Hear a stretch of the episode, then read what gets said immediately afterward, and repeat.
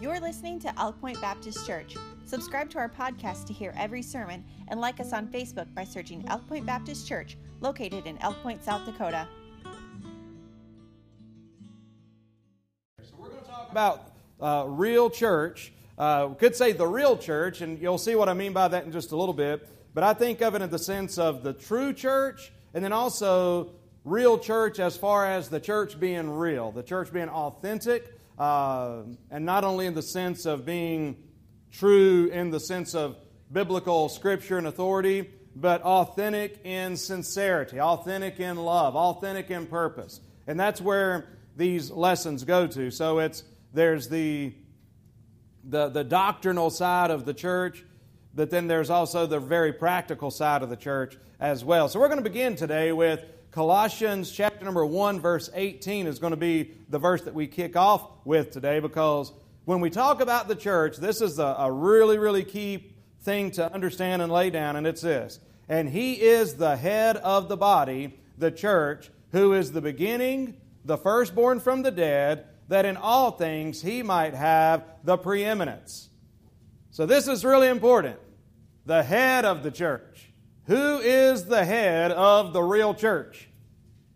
Jesus Christ. Amen. And so, and I know that's obvious, and there's going to be a lot of obvious things said to some of us, but you know, I don't mind going over some of the some of the basics sometimes. And I, uh, if, if we're not careful, and you know, for, for, Ryan and I, other teachers and preachers, sometimes you can almost feel apologetic if you're going over something that people have already heard before or known before.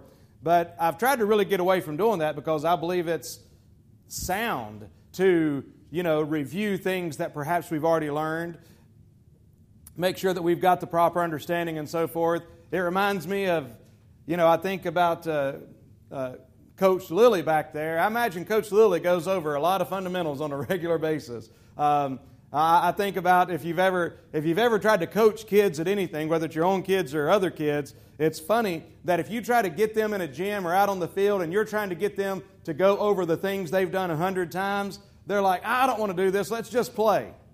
But then it's something. Then when you think about baseball, you know, just want to get out there and let's go over this real basic drill. This basic drill that, that we, we were doing this drill when we started in uh, coach's pitch well, there's no reason for me to do that drill. Now I'm in, you know, I'm in Legion Ball or whatever. There, I, am not going to do this. But then you turn on the television and you watch uh, a major league team warm up, and guess what they're doing? They're doing some of the same drills we were doing in T-ball before the game. They're they're doing the fundamentals, and so I never apologize, or I try. I have apologized, but I try not to apologize for talking about these things. But it's worth emphasizing again that Christ is the head of the church. So, an overview of this entire series, again, that's going to be shared among many teachers, is that the New Testament church is a real, visible body of assembled believers.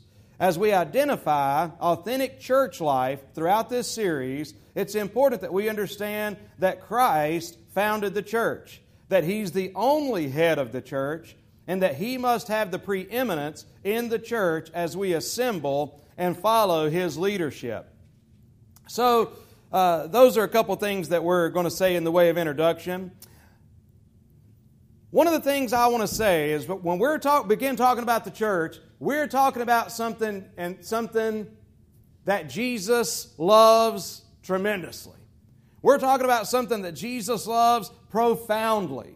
And we know this because the Bible says in Ephesians 5:25, husbands love your wives even as Christ also loved the church but I just want to back up and just re- pick up in the middle of that verse. Christ loved the church and gave himself for it.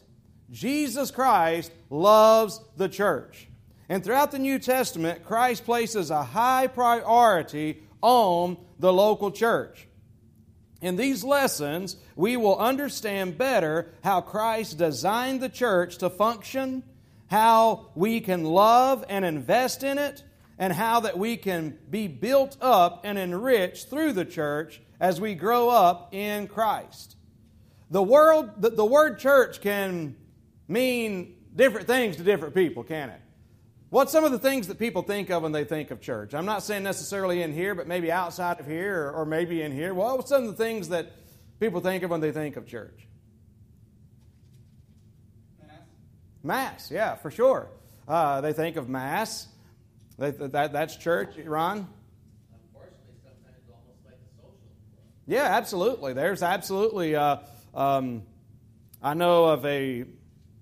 I know of a church. I, I, I know of a preacher that was trying to help out at a certain church, but uh, uh, he said it was a. He said the, the atmosphere was great at this church where he was helping out from, not far from here. He said, but the the problem was, is he said that uh, they really weren't interested in what we think of as Bible preaching and worship. It's just they love to get together. And, and we love to get together. Uh, and it is a social time that we enjoy one another, and we ought to.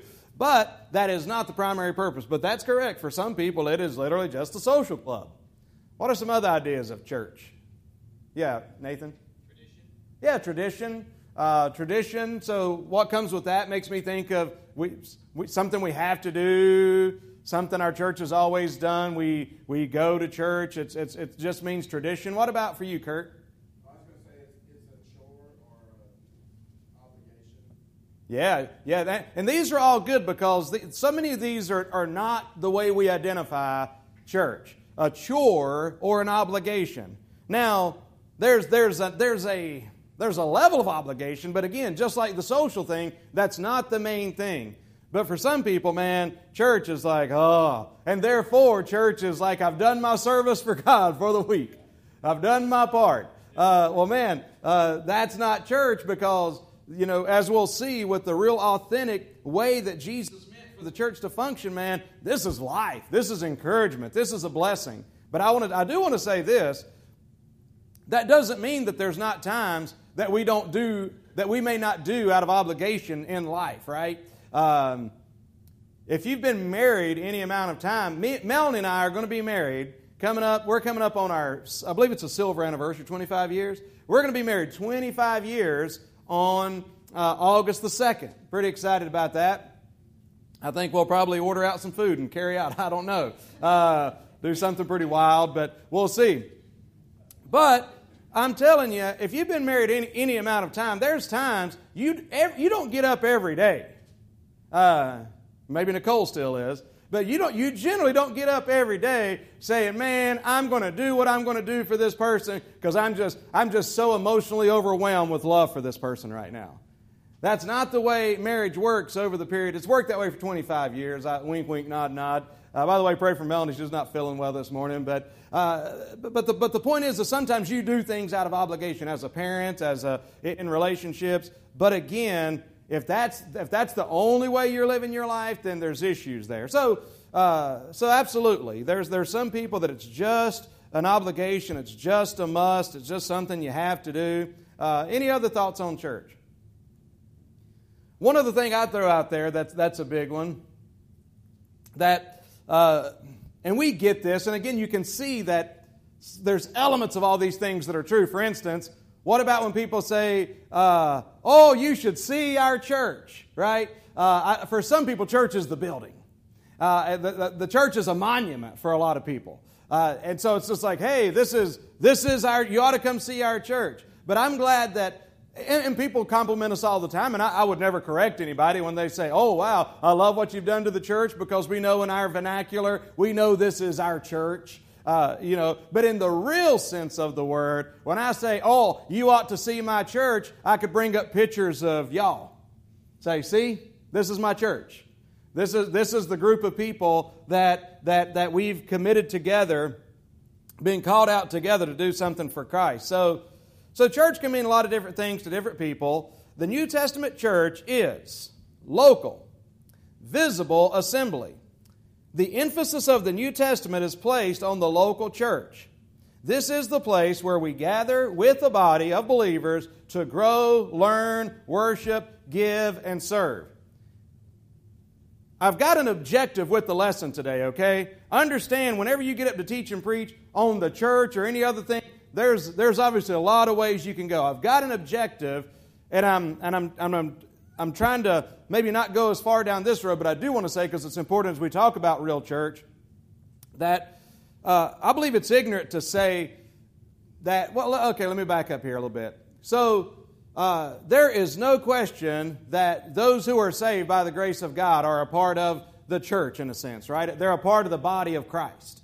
Um, but what you got to understand is that, like 95% of the time, I believe it's closer to 98, that when there's a reference to a church, it's talking about the church at Corinth and the church at this place. The, the, the biggest reference is to local, visible bodies. And that's why, that's why we put so much emphasis on the local, visible body. On the times when there's a, a broader emphasis, um, you know, I, that doesn't bother me. That doesn't scare me. But what's happened, I, feel like, or what happens a lot of times, is that it seems like 95% of the times these days, in, in some cases, 95% of the time, people are trying to emphasize that, that collective body of believers, and then maybe 5% of the time emphasizing the church, the local church. Because everybody likes the idea of being a part of the church, but the, the, the, the New Testament teaching and picture, you look in the New Testament, so much of what we do is connected. Every time we're studying one of these New Testament epistles, in, not every time, but in most cases, it's referring to, okay, because we, we, we get in there and we study the teaching. Okay, this is how you ought to live, or this is what God wants you to do, what, what He doesn't want you to do. But it's interesting that it's usually being taught in the context of the local church, the visible body. And so that's the, the church is a local visible body. It's a place where believers grow, learn, worship, give, and serve. Now, two things I'll acknowledge here. Number one, there's, there's always extremes on both sides of issues. Same way with the church. There's those that almost turn the church into something that they worship, almost into an idol in and of itself. And because of that, some have swerved the other way and have no use for a local church. I don't need the local church. I don't need, uh, you know, I, am just a part of, I'm part of the church, but I don't need that. Well, it's like, well, if you're not a part of the local church, where do you exercise your spiritual gifts? Man, I, I, I tell you, I'm, uh, this isn't off base here, but, but this is just getting way ahead of myself. God wants us to, God has gifted every single person that's ever been saved. Every person that's saved, everybody in here has a spiritual gift that spiritual gift. Now, that's not to say that your spiritual gift can't be used outside of the local church, but you've been gifted with that spiritual gift to help be a part of the body of the local church and to make a difference in that sense. And I had this thought sitting here one day. Somebody else must have been teaching or preaching that day, but I had the thought, and what I was imagining was the church as a body. And the body, as we know, works best when the whole body's working together right? We, we know that. Uh, some of us ha- have experienced where there are certain part of our bodies that aren't quite working right or whatever, and it, and it causes issues. Well, uh, the, the church works best when the whole body. But I, I started thinking about this, though. I started thinking about the remarkable people. Have you ever seen people without arms, or maybe without a hand, without leg, and, and you see how well they're able to function? Um, you know, there, there was a guy, I think he may have ended up winning state. He may have even won uh, a, national uh, wrestling deal. I can't remember, but he was doing very well as a wrestler, and he had no legs whatsoever. He didn't have legs. And, and, and, you know, you've seen, I've seen other people without arms or, or without arms or legs. And, you're, and they live and they function and they, they, they make a way. And I started thinking about that, and I'm probably going to do this sometime, but I'm telling you, I feel like for churches, even some churches that are doing well, I feel like that's what they look like. I feel like they look I feel like they're doing well, they're functioning. Wow, look, they're, they're driving, they're doing everything else. But I saw a, a dude that, uh, uh, a NASCAR mechanic. I mean, he, he works for a major team. And if I remember right, he doesn't have arms. But he helps build engines and works in NASCAR and so forth. Drives a sweet Impala. No arms. But I feel like too often that's how a lot of churches are. Wow, look at them. They're functioning, they're going well, but then you just think, man, they really are doing well. But how much better could we do as a church and local churches could do if everybody in the church said, you know what, I'm committed, God's given me a spiritual gift, I'm going to exercise that gift within this body. So, uh, so, so the, it's, it's, a, it's a local visible body, people worshiping, serving, uh, giving, uh, learning, growing together. Uh, it's comprised of a regenerate membership. Uh, members of a local church should be saved people who know Jesus Christ as their personal Savior. Now, that does not mean, and, and to me, this is where some people that, that can overemphasize the local church, they almost sound like if you're a member of the church, you're, you're automatically saved. You can, you can join a church and not be a Christian, but you can't, you can't join this church without at least professing to be a Christian.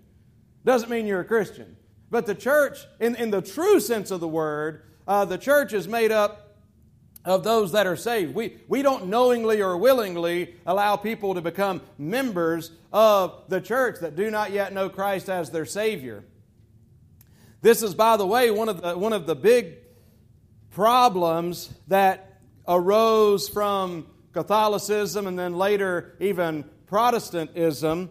I, I remember, I remember it was shocking to me as a young person now, and since then I've learned a few more things and I'm still learning some things. But I remember as a young person, I was saved at the age of 16, and I believe it was probably within that year I was learning about the Great Awakening at school. And you can imagine now I'm now I'm saved and I'm a Christian. I was excited to learn about the Great Awakening. I'm like, wow, this is cool. But what you know what blew my mind about the Great Awakening? Uh, you know, I, I think about uh, Jonathan Edwards. You know, ma- major factor there in the Great Awakening. And he would, anybody remember the name of his famous sermon he would preach? Sinners in the hands of an angry God. Uh, and by the way, if you ever think that, uh, if you ever th- if you ever hear me preach and say, "Preacher," I'm pretty sure you preached that for. Jonathan Edwards preached that message all over the country, man. And God used that for the Great Awakening. He just preached that same message over and over. He, that's not the only message he preached, but I'm just telling you. So, but but here's the thing that shocked me and, and I started just being able to put, put together in my mind the place where he first started seeing major converts after preaching that message was in the church membership. Church members getting saved. And I'm talking about vast majority. Now just hold on a second. Why? Because he was a Protestant. And so since he was a Protestant, the, the members of that church had been sprinkled or poured on, uh, you know, quote unquote, baptized as infants. Therefore, they basically were born members of that church, you know, later confirmed in the whole thing. But at what point did they trust Christ? Well, that, that, that was something that was lost in the shuffle and still gets lost in the shuffle in, in churches like that. So, therefore, you have whole churches whose memberships you know, sure, they were raised in a Christian home. Sure, they were uh, baptized, quote unquote, as an infant. And I'll say quote unquote because baptism means to immerse. Um, but, but baptized as an infant, confirmed. But it's like, okay, okay, okay. But at what point did you get saved? When did you trust Christ? So, therefore, what happened is you have a lot of people that have never trusted Christ as Savior that just become members of the church. Guess what else happens? Those same people oftentimes wonderful, wonderful people. I'm not, I'm not uh, saying anything about the character of these people. I'm just saying they're, they're, they're born in some sort of church, they're baptized, they're brought up, they're confirmed, they live their lives, and, and, and guess what happens with some of those same people? Now, listen, we've not talked about being saved yet, and they've not been saved. But then they go off to seminary. And they become pastors. Good career in a lot of these uh, denominations. You know, you get, you get a house, you get a salary, you get an opportunity to move up. And so you, you, you, you, you get to become a pastor. Now you have pastors in the pulpit who have never been saved. They were baptized, they were confirmed, they've been in church their whole life, never been saved. Now, how do you ever get frustrated? You think, man, I don't understand how that pastor gets up there and, and never tells people how to be saved, never tells people about a personal relationship with Christ. How could he? How could she? They have no personal relationship with Christ. They were in the same situation as those that Jonathan Edwards preached to with sinners in the hands of an angry God. uh, so, the, the, the, thing that I'm just trying to point out is just simply that the church is, is, is ideally made up of people who are saved by the grace of God. That's, that's why before someone becomes a member of the church, it's like, well, do you know Christ? People come to, oh, Pastor, I want to become a member of the church. Oh, wonderful. Tell me about when you, when, when you trusted Christ. Tell me about when you accepted Christ as Savior.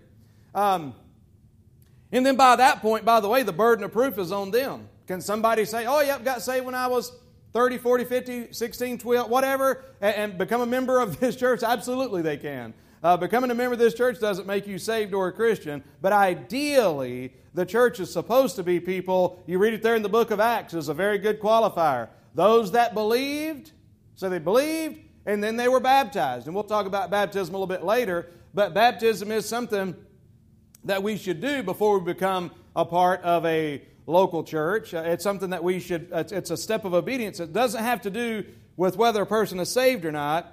But so, one thing, it's a local visible body. It's comprised of regenerate church membership. It's separate from the state. It's separate from the state. Now, uh, some people, uh, just so you know, uh, that there's, there's a lot of churches because of that, uh, because uh, technically we, we are a 5013C. Yeah, C3, whatever. All right? So people get real nervous about that. Oh my goodness, you're registered with the state. Well, that means the state could come in at any time. Well, number one, it doesn't mean that. But number two, if it if it somehow came to that, you know, because we, we had a guy that would come here sometime. Man, you're y'all are 501 C3. I want to say 3C. C3PO. I can't, but whatever it is. Um, as you can tell, that's not my end of uh, things, all right? But he's like, man, I can't believe you are that way. You're under the, you're under the state. We're not under the state. Um, and, and, and, and I, like I told him, I said, for, for one thing, dude, I was like, the state is not sending us things of what we can do, what we can't do, what I can preach, what I can't preach. And guess what? The moment if that were to ever happen, guess what happens? I do what God says and I don't give a rip. And uh, you know what I'm saying? So, uh, so there's some people that get a little bit mixed up on that. But, but, but the thing for sure is that the church is separate from the state.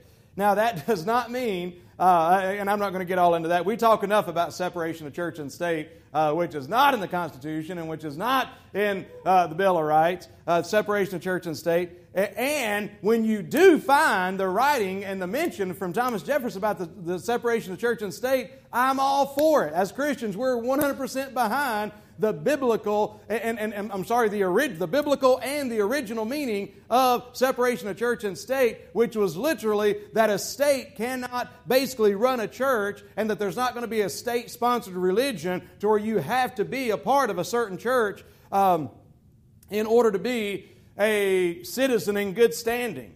Um, and it's still that way in some countries, by the way. And many of the colonies it, that was a requirement in some of the colonies, by the way. If you weren't a part of a certain church, then you were not, a, you were not truly a citizen with full rights in that colony. But, but anyway, separation of church and state did away with all that. But this certainly does not mean that we can't be involved in the political process. The, the, establish, the establishment clause has nothing to do with that. I'll just tell you. It's just saying that the state can't make and try to become the church like that's what the church that's why we came to america to start with. That's a whole nother lesson i suppose. But just to say that the church is under the direct authority of jesus christ himself. He is the head of the church. Thus the church must be autonomous. In other words autonomous just means free from outside control and free to answer to christ. Jesus himself is the head of the church some of the conventions, I mean, uh, Southern Baptist Convention, for instance, which um, we are not Southern Baptist. We have never been Southern Baptist. Some of us are Southern, and we're Baptist, but we are not Southern Baptist. Uh, all right? But I'm telling you now, I know with, with, in light of some of the things that's come out about the Southern Baptist Convention uh, in recent weeks, I mean, I'm totally uh, against all of that uh, cover ups of, of, of abuse and harassment and things of that nature, 100%. But as a general rule, when the Southern Baptist Convention and other Baptist conventions were started, it was started with, with a good purpose in mind. They were just trying to be organized, they were just trying to blah, blah, blah. But what began to happen is that some of the, uh, as these uh, entities grew, they began to exercise authority, more authority, and this ain't the case in every Southern Baptist Church or whatever other kind of Baptist church. But in some cases, the Southern Baptist Church uh, Convention would try to exercise authority in local churches. And it was never meant to be that way. Folks, the author- if you want to see the authority of this church, number one, Jesus Christ, the Word of God, that's what our guides are, then look around. Now, the Bible does say that a pastor has a, a measure of authority as the under shepherd under Christ, but the, but, but the authority is to try to make sure that we stay under Christ's leadership. That's the goal all the time, um, is to make sure we're under Christ's leadership. But, uh, but, but, but with the conventions and so forth, this church, there's nobody from the outside that can come in here and say, okay, here's the material you're going to be using for the next six months. Here's what you can say, here's what you can't say, here's what you can do. Uh, there's no outside uh, entity that has any control over this, this building or the people within this building uh, as far as the church is concerned, okay? So, those are a few things about what a New Testament church looks like. Um, Jesus is the direction. Well, before I get any further, are there any questions on that mouthful that I just spit out there? Any questions, comments, clarifications? Yeah, Doria. Well, I just, um, Titus also says that the church is the pillar and ground of the truth. That's one thing we didn't mention. Yeah, and I'm getting there. I'm getting there uh, to mention that the church is the pillar and the ground of truth. That's what we. Uh, that's what we're about standing on the truth, preserving the truth, per, uh, perpetuating the truth.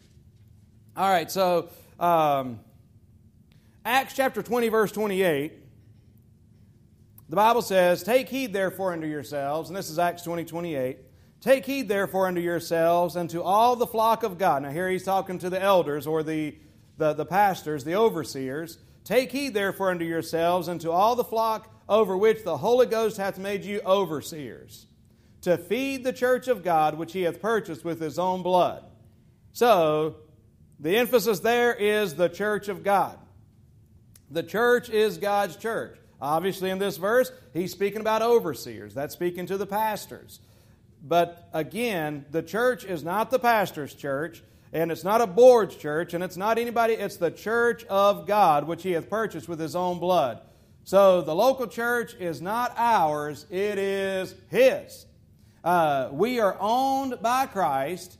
He called us out. We belong to Him. We owe our loyalty and love to the Lord Jesus Christ. If He loved us the way husbands are supposed to love their wives, that means we ought to love Him. Amen. And, and, and aren't you glad? You ever just, it's important sometimes that we don't get so used to biblical terminology.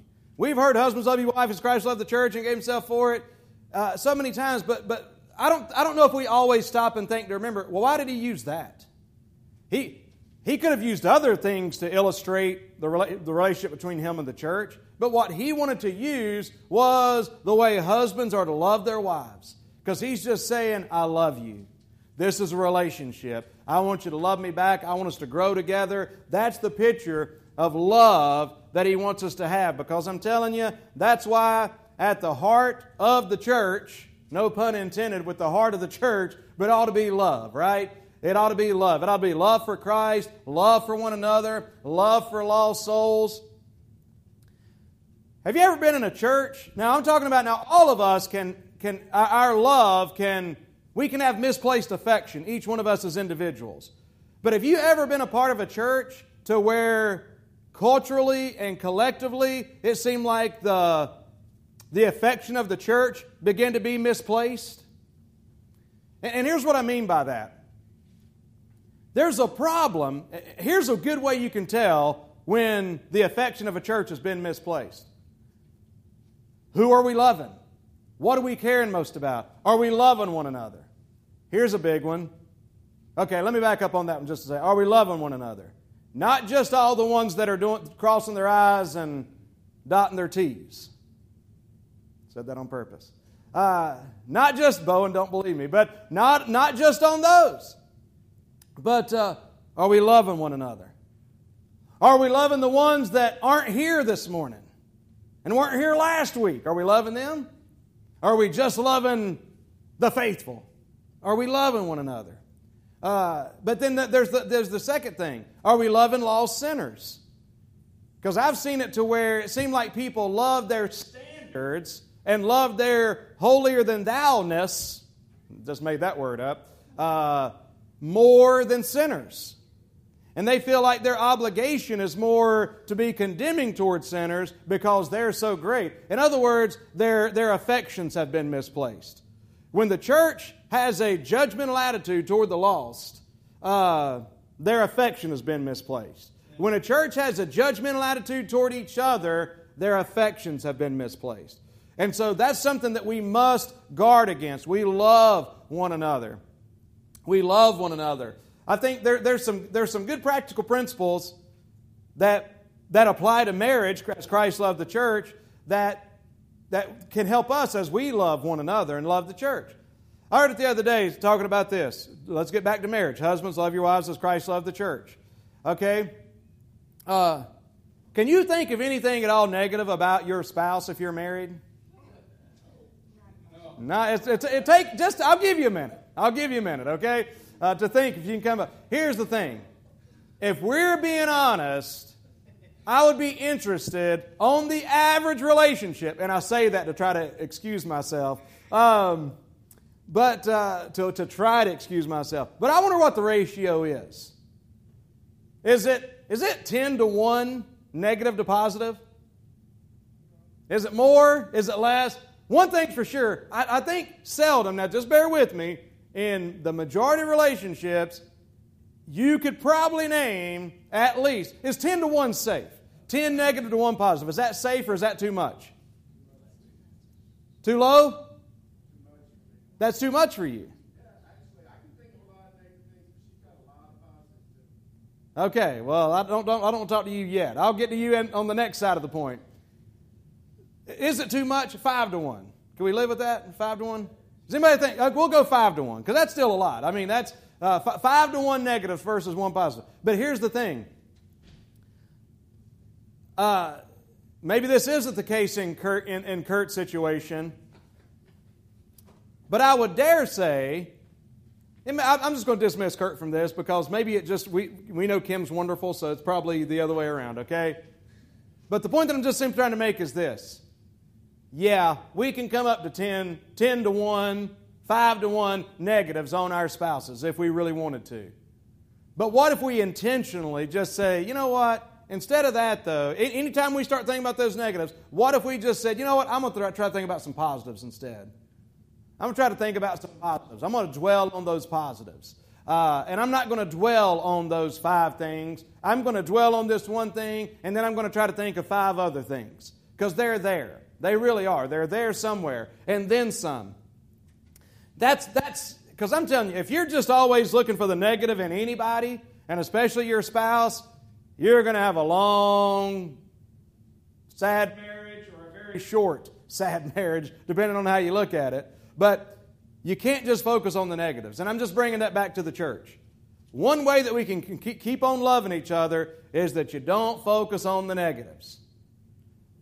Does anybody in church, don't answer this one, anybody in church ever get on your nerves? Um, if nothing else, I will. I, I, I, you know, I can get on your nerves. Nobody else does, especially for those that have to actually work with me and depend on me for, hey, Pastor, will you let me know something, something?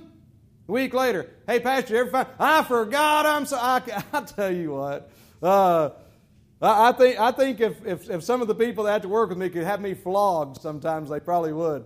Um, and I, I, they, they aren't, they're too gracious for that, but, but we can get on each other's nerves. And, and, and we can find negatives if we look for them. But why don't we just try to look, focus on some positives for each other? Um, so, anyway, loving the church, making sure that we love the church like Christ loved the church. Christ does love the church. Um, couple of things. Boy, Dory mentioned me not getting to the church being the pillar and ground of truth. Considering I hadn't turned the page yet, uh, there's going to be a lot of things I don't say today. One of the challenges, I, I, I told this to Ryan, and I'm really trying, I'm, and I'm, I'm really going to try to commit to it. Uh, you know the way I like to do. And as a pastor, I have the luxury of doing this to where I will take my time in a passage because I believe it's important to grasp it and to get it and to whatever. So, and, and that's all well and good. But at the same time, I'm trying to challenge myself a little bit and see can I give a thought. Can I get up here one Sunday and give this introduction to real church uh, and not say, okay, you know what, I'm stopping here, picking it up next week. I'm just going to put in there what I can, finish what I can, give the best summary I can. Summaries are not my strengths, and then I'm turning it over and we're going the next week. But so I'll just give you, continue to give you what I can. But throughout this series, hopefully some of these things will be emphasized once again. Ah, boy. Well, I guess I just mentioned this. Uh, the authority of the church. We know Jesus Christ, we said he's the head of the church, the authority of the church. What is the what's the sole authority? S O L E, the sole authority for our faith and practice. The Word of God. That's right. And that's true. It really is the sole authority. That, that doesn't mean, you know, that's why we start at 945, you know. Right? I mean, I, am telling you, some Baptists try to do that kind of stuff, do they not? It seems like. Everything they do has to be because that's what God said, you know. And, uh, but, uh, but no, I mean, so, so therefore we have traditions. But when it comes to what we stand on, what we preach, we, uh, the Bible is our authority. Here's the thing: the Bible doesn't tell us we got to meet at 9:45 to start Sunday school on Sundays. It doesn't tell us we got to do that. Um, it, by the way, Sunday, the word Sunday school is not in the Bible, right? Uh, for people that get so caught up on that's not even in the Bible. Well, Sunday school is not in the Bible, but teaching is in the Bible. Um, so, but it, but it does have to be at 9:45. It does have to be, you know, but but that's that's just the tradition that we kind of have. Um, 9:45. But when it comes down to things that matter, 945, number one, we're not told to do that in Scripture, but we're not told not to do that in Scripture. So therefore, we are technically kind of have a little tradition with that. But when it comes to really what we believe, what we preach, what we emphasize, our authority is Scripture. I've had people ask me before, and earlier I was mentioning Protestant churches. We're not Protestant. The, the, the, the true New Testament church is not Protestant because Protestants came from the Catholic Church. The, the Catholic Church was never and has never been the true New Testament church.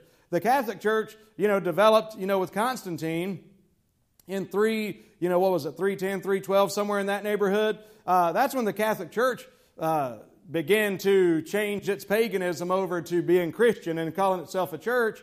Um, and then the Protestants came along after that. But the whole time, from the time uh, of the, the, the start of the church, there's always been local New Testament churches. Have they always been called Baptist? I've got a problem, by the way, with uh, I've got a problem with some Baptists. I got a problem with a lot of Baptists, and there's a lot of Baptists got a problem with me too. How about that? Uh, but I was thinking about this. Have you ever I, have you ever seen? I feel like some preachers miss. I've said jokingly before that when Jesus was going to get baptized, he didn't go to John the Presbyterian. And he didn't go to John the Methodist. He went to John the Baptist. I've said that jokingly. Because, but, but here's my problem. I feel like there's some preachers that have tried to do that to really try to say, see, Jesus was a Baptist. Well, he didn't call himself a Baptist. The first, what did the first churches call themselves? Yeah, ecclesia, the church, the called out assembly, but, but it's almost a trick question. What'd you say, Richard? Followers. Followers. But most of the time they were called they were called Christians. They were the, the way, they were called the way, they were called Christians. They were called whatever people called them. And, and I'm just saying all that to say people get so hung up on the Baptist name and sign. Sorry, I don't. Uh, whew, that's blasphemy, right? Uh, why? From the Bible, tell me why that's blasphemy. Well, because traditionally, don't you know the price that? Ba- yeah, I know the price, and I appreciate it. I really do. But they weren't called, they were finally called Baptists. We were finally called Baptists by our enemies, uh, you know, during the, during the midst of the Great Reformation. By the way, you want to know who some of our enemies were? The reformers. Do you know there's reformers that killed or at least approved the killing of the Anabaptist or other New Testament believers during that time? Zwingli uh, was one. He was a, he was a major reformer. Uh, man, he, he, was, he was actually actively involved in the death of Baptist preachers back in the day. He was a reformer, he was a Protestant. Um, but again, the, the, the, name, that's a, that's a tradition, by the way. There, one of the big problems I have with Baptists is that Baptists can be just as bad as anybody about teaching, t- taking the commandments of men and teaching them for doctrines.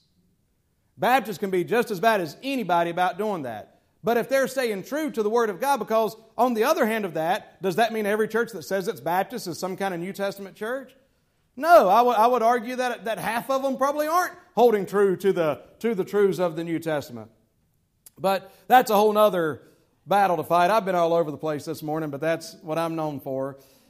But but but the, but the, but the, the, the Baptist that's that's the, the name, but um, I'm telling you, I just don't. From a scriptural standpoint, there's no reason to make a huge deal about that name. Um, Jesus' name is the name to make a big deal about. Now, the local church uses the scriptures our sole authority by faith and practice. All right. Uh, You've heard me say this before, but I, I didn't realize that perhaps it originated with Charles Spurgeon. Maybe, maybe not. But there's a quote that he said. He said, if I had, if I had never joined a church till I had found the one that was perfect, I should never have joined one at all. And the moment I did, the moment that I did it, if I had found one, I should have spoiled it.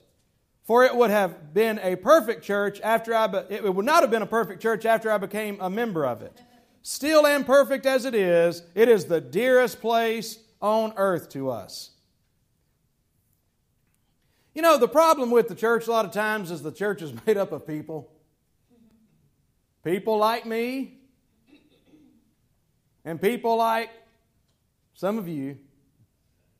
Uh, it's made up of us, and we have problems and we have shortcomings, and we have failures, and we have all that stuff. The toughest thing about the church, we're commanded to love one another. You got you got to try to get you you probably it's best to try to get along with people that you work with. But you're not really commanded. We're from, from Christians, but you're not commanded by your boss. Hey, come in and love everybody now. Church is a, different, isn't it? We, we're, we're to love each other. Well, so and so drives me crazy. They get on my nerves. They blah blah blah. Again, okay. But here's the thing, man. I love the church. I really do. The challenge is if you stay in church any, any amount of time, here's what's going to happen. You're going to get frustrated with somebody. If you stay in church any amount of time, the best church out there, if you're in that church any amount of time, oh, I wish I could have been a part of one of those early New Testament churches we read about in the Bible. They didn't get along either. And, and, and you talk, you talk about, you think, you think about Corinth.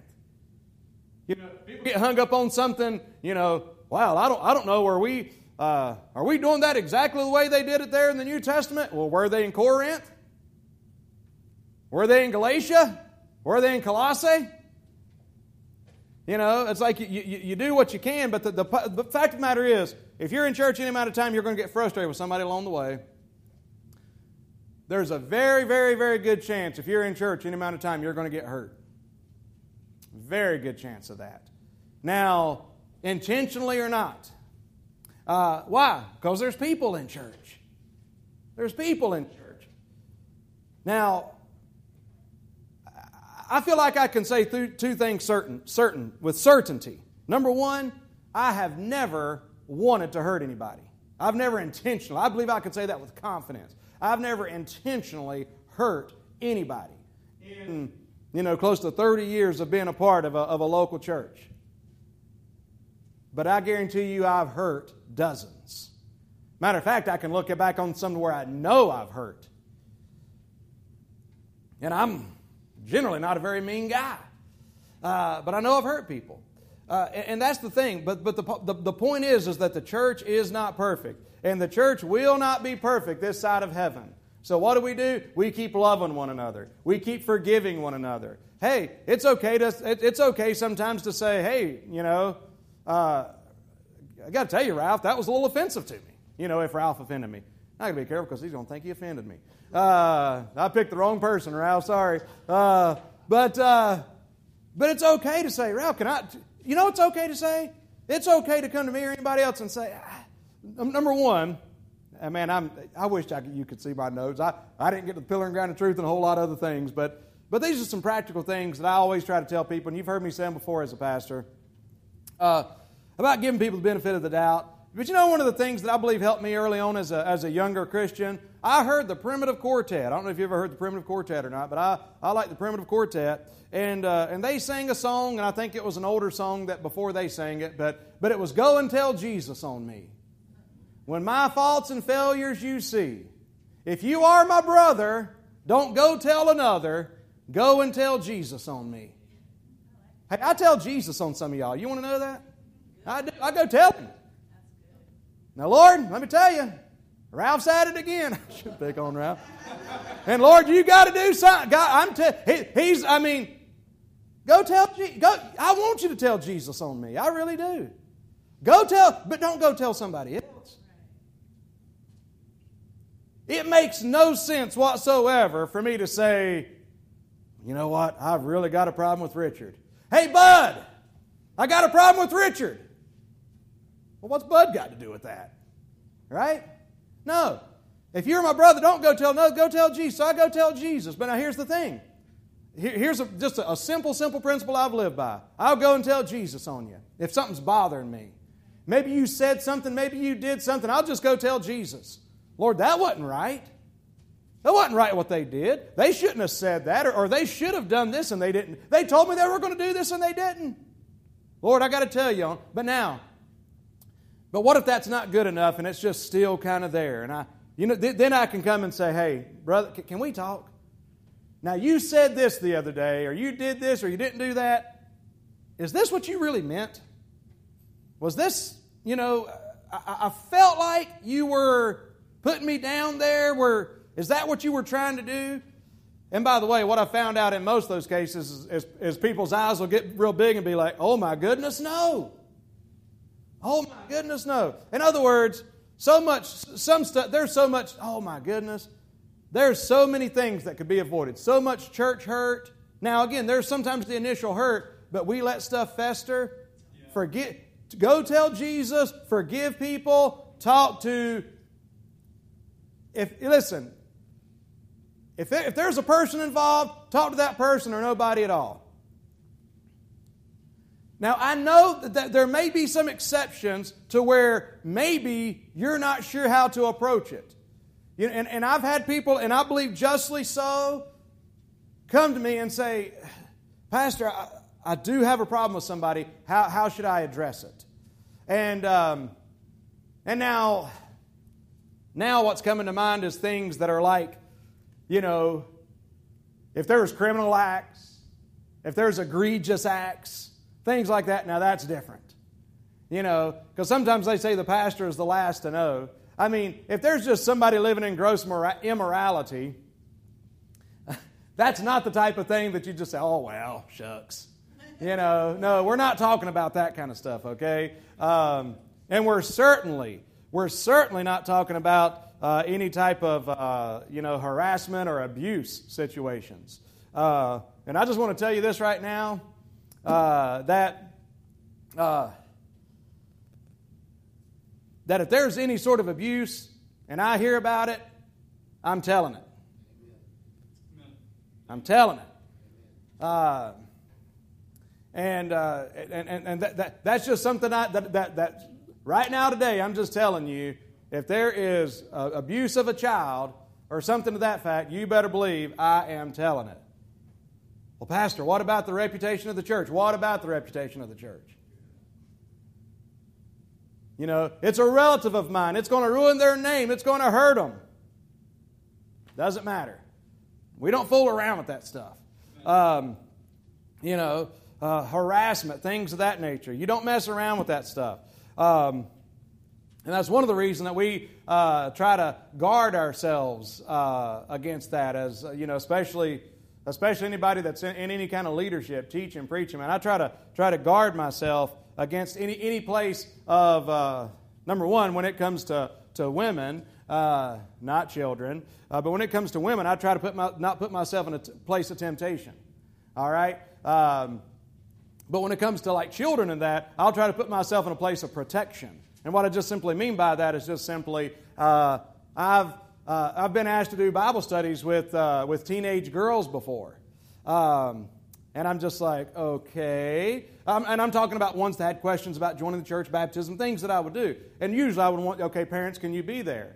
Uh, but if they can, and, and, Ryan can tell you this, but it's just like, okay, uh, yeah, I can do that. Hey, Natalie, can you come up to church? Hey, and bring your friend with you. And, uh, and we're going to sit back at that back table, and Ryan's back over here doing this, and Atreyu is over here doing this. In other words, you just try to put yourself in a place to where there can't be even, when I say protection, I just mean even the slightest misunderstanding or accusation. Uh, we try to make sure that we are above the fray to where it's like, nope, if there's an accusation, I was never, there was never even an opportunity for that. Therefore, the accusation, you know, there's a protection there.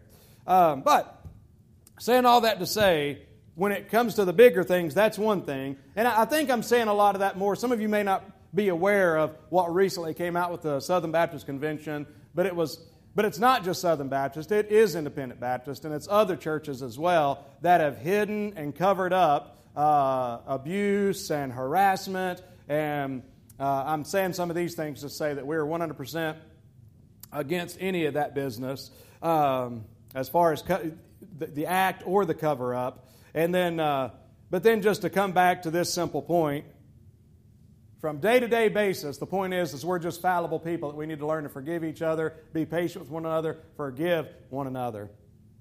Uh, so the church isn't perfect, but praise God, Jesus loves the church. We ought to love the church. Amen. Uh, Jesus, you see me turning all these pages? Uh, it's hilarious. Uh, I, I, knew as soon as I, I, looked at this lesson, I'm like, this is this is this is funny. Um, but if we don't take anything else away, that church is the pillar and the ground of truth. The church is headed by none other than the Lord Jesus Christ. The authority of the church is the Word of God. Uh, the, what, what, the, what the church is, is the church at. Again, 95 or over 95% of the times that the word church is used in the New Testament, it's talking about the church at some place. It's talking about a visible local church with a pastor, with members that are functioning together as a body. And God's way, as we'll see as we continue through this lesson, the work that God, Jesus Christ started way back then, is the work that He wants to do through the local church. You know, we pray God for moves of God, don't we? You ever prayed like this? I can remember years ago, and I'm going to close with this, but I can remember years ago when I was in Pierre, and much like now, how I pray for God to move, but I would be praying for God to move. Lord, move in this place. God, send revival. And I don't know why, but I, I, I visualize things, you know. I, in other words, I just get mental images. And I'm just getting this mental image as I'm praying. It's almost like this, this light coming down, this Shekinah uh, pillar of light coming down from heaven and just hitting the ground and spreading all over the area. Man, send revival, God. But how does God send revival? He doesn't do it. He doesn't just send a Shekinah light down from glory and it go around. Guess what? It comes through you and me. It comes through the church. It comes through the church. That's how God sends revival. That's how God heals a country. That's how God does the work. He does it through the local church. And that's why it's important that the local church be involved and active and salt and light in society. Uh, so thank God for the church. I sure do love it. And uh, I could talk about it for hours, and you probably aren't surprised to hear that, but I'm not going to. I'm going to stop, and uh, and again we'll uh, we'll be having uh, we'll be kind of alternating and uh, back and forth on teachers throughout the